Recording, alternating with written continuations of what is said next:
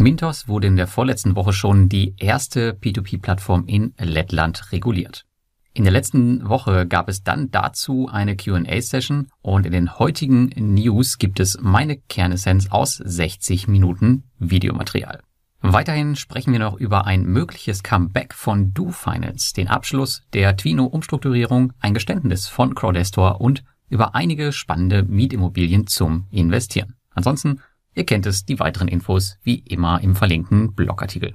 Und ihr habt es gerade in der Einführung richtig gehört, es geht auch mal wieder um DoFinance. Denn in der letzten Woche gab es ein spannendes und durchaus lesenswertes Update auf dem DoFinance-Blog. Und es geht hier um die allgemeine Marktsituation und den Status der Firmengruppe an sich. Besonders interessant ist vor allem, dass die polnische Kreditsparte ihre Kreditvergaben vollständig eingestellt hat und sich ausschließlich nun um die Rückholung kümmert. Die Kosten dafür übernimmt übrigens vollständig die Alpha Finance Group, das Unternehmen hinter DoFinance. Das indonesische Geschäft dagegen ist weiterhin intakt und vergibt auch aktiv Kredite.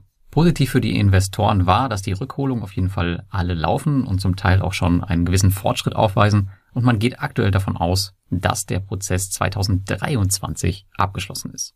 Aber am Ende des Beitrags lassen sie dann noch die Bombe platzen. Ich habe die Info zugegebenermaßen schon durch andere Kanäle mitbekommen aber bin überrascht, dass es dann doch der Wahrheit entspricht, denn auch DoFinance hat sich wohl um die lettische Lizenz beworben, was dann am Ende bedeuten würde, wenn sie die bekommen, dass sie eine regulierte P2P-Plattform werden. Sollten sie diese dann wirklich erhalten, könnte es durch die P2P-Regulierung tatsächlich Chancen auf ein Comeback von DoFinance geben, aber bis dahin ist es auf jeden Fall noch ein verdammt langer Weg. Der Weg zur Lizenz dagegen ist nicht mehr ganz so lang für Twino. Diese gab in der letzten Woche bekannt, dass man nun die Investmentplattform aus der Gruppe ausgegliedert hat und den Prozess hatte man schon im Juli begonnen. Denn das ist Voraussetzung für den Erhalt der Lizenz. Das bedeutet, dass ab jetzt die AS Twino Investments einen Teil des Vermögens der AS Twino übernimmt. Für euch ändert sich hierdurch aber nichts und alles wird weiterhin so funktionieren wie vorher.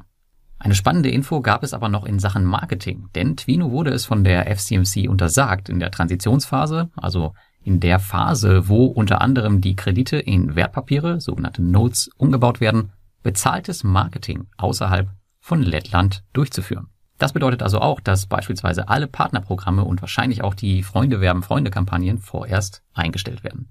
Auch ich wurde gebeten, jegliche Marketingaktivitäten einzustellen und wahrscheinlich gehen ähnliche Nachrichten auch von allen anderen P2P-Plattformen, die sich regulieren lassen, in den nächsten Tagen ein. Für alle Blogger, die also rein für Geld über P2P-Plattformen bloggen, dürfte wohl erstmal eine schwere Zeit einbrechen. Und aktuell vergeht natürlich auch keine Woche ohne Crowdestor News und hier gab es aus meiner Sicht zwei wichtige Sachen in der letzten Woche. Und zwar wurde dieses Mal die Zahlungsüberwachung redesigned. Ihr könnt jetzt also das Massaker der fehlenden Zahlungen noch hübscher in eurem Dashboard anschauen. Ob das Ganze jetzt für euch äh, eine Weiterentwicklung ist, weiß ich nicht. Ich ehrlicherweise schaue nicht so oft in meine Projekte. Ich sehe ja auch so, dass nichts reinkommt.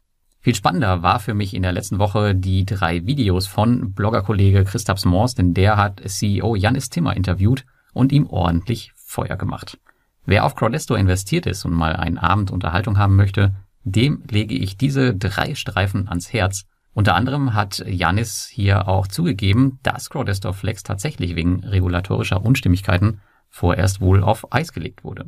Auf der einen Seite finde ich es zwar schön, dass er hier ehrlich ist, auf der anderen Seite ist es natürlich irgendwie ein Unding, dass es nicht an die Investoren kommuniziert wird, sondern man es in einem Video von, von einem anderen Blogger erfährt. Eigentlich hätte das ja irgendwie anders vonstatten laufen müssen. Das ähm, verlinkte Video auf meinem Blogartikel startet direkt mit dieser Passage, wo Janis halt darüber redet, was mit Crowdester Flex tatsächlich passiert ist. Und dann kommen wir zur Peer-to-Peer-Regulierung von Mintos. Denn wie angekündigt, da gab es eine spannende AMA. Ich kann auch verstehen, dass sich die nicht jeder anschauen möchte. Das ging fast 60 Minuten. Und hier beantworten führende Mintos-Mitarbeiter und der CEO Martin Schulte eine Stunde lang Fragen, die nach dem Lizenzerhalt aufgekommen sind. Ich werde natürlich hier in den kurzen News jetzt nicht so groß ins Detail gehen, da es einfach zu viel Informationen sind. Daher für mich und auch für euch die Kernessenz in aller Kürze durch meinen Filter in fünf Punkten. Die erste wichtige Info ist, dass nun Stück für Stück die P2P-Kredite in sogenannte Notes umgewandelt werden. Die Notes haben eine ISIN, also eine internationale Wertpapier-Kennnummer. Eine Note wird dabei immer sechs bis zwanzig gleichartige Kredite von einem Kreditgeber bündeln. Die zweite wichtige Message war, dass es eine zwischengeschaltete SPV geben wird, welche die Nodes managt. Die hat aber ansonsten absolut keinen anderen Zweck und ist wirklich nur für die Verwaltung da. Der dritte wichtige Punkt betrifft die 20.000 Euro Sicherung und da kriege ich extrem viele Fragen dazu, denn ich weiß nicht wieso, aber es besteht der Irrglaube, dass viele glauben, dass wenn jetzt ein Kreditgeber ausfällt, dass man dann berechtigt ist, halt bis zu 20.000 Euro Absicherung zu haben. Das ist nicht der Fall. Diese 20.000 Euro Sicherung gilt nur im Falle einer Mintos-Insolvenz. Das Investmentrisiko habt ihr also nach wie vor. P2P-Kredite sind und bleiben also auch nach der Regulierung auf jeden Fall ein Risiko. Die vierte wichtige Info für mich war, wenn ich es richtig verstanden habe, dann findet durch die Regulierung und die MIFID II-Richtlinie nun auch definitiv ein Datenaustausch zwischen den internationalen Behörden statt. Der fünfte Punkt mit der E-Money License ist Mintos nun berechtigt, weitere Finanzprodukte anzubieten. Die ETFs stehen dabei aktuell im Fokus und werden als erstes auf die Plattform kommen. Also es ist wirklich kein Scherz. In den nächsten Monaten werdet ihr ETFs auf Mintos kaufen können. Und vielleicht noch eine Nebeninfo zu neuen Produkten. Auch die IBAN-Accounts werden kommen. Und geplant ist das nun für 2020. Das bedeutet beispielsweise, dass ihr die alternative Versteuerung auf Mintos nicht mehr nutzen könnt. Ja, die ersten vier Punkte, die werden analog natürlich auch auf andere P2P-Plattformen zutreffen, die sich nun um eine Lizenz beworben haben. Wenn du also bei Mintos wirklich investiert bist, dann schau dir das auf jeden Fall nochmal an. Oder vielleicht reichen dir auch meine Essenz daraus. Bei der ganzen P2P-Regulierungsthematik dürfen wir aber natürlich auch nicht das Investieren an sich vergessen. Und zuletzt gibt es daher noch einen kleinen Investmenthinweis von mir. Wie ihr wisst, nehme ich seit Jahren so ziemlich jede Mietimmobilie mit, die ich über die Plattform Evo Estate, InRento oder Reinvest24 bekommen kann. Und aktuell gibt es hier richtig spannende und vor allem mal richtig viele Optionen. So haben wir momentan ganze vier offene Mietimmobilien, zwei davon auf Reinvest24 und zwei auf InRento, die aber auch alternativ über Evo Estate zu bekommen sind.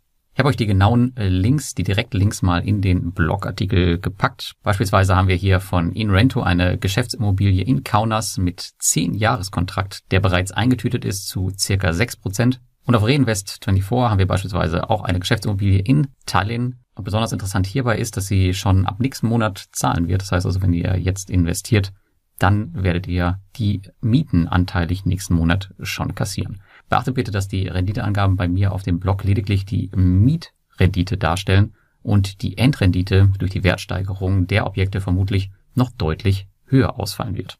Ich bin natürlich auch bei allen Projekten dabei, ansonsten würde ich dir davon sicherlich nicht erzählen. Generell möchte ich auch mal von dir wissen, wie du solche Hinweise auf gefundene Investments findest. Soll sowas mehr auch in die News kommen oder eher nicht? Schreib mir das doch mal in die Kommentare. Und damit wünsche ich euch eine schöne Woche und bis zum nächsten Mal.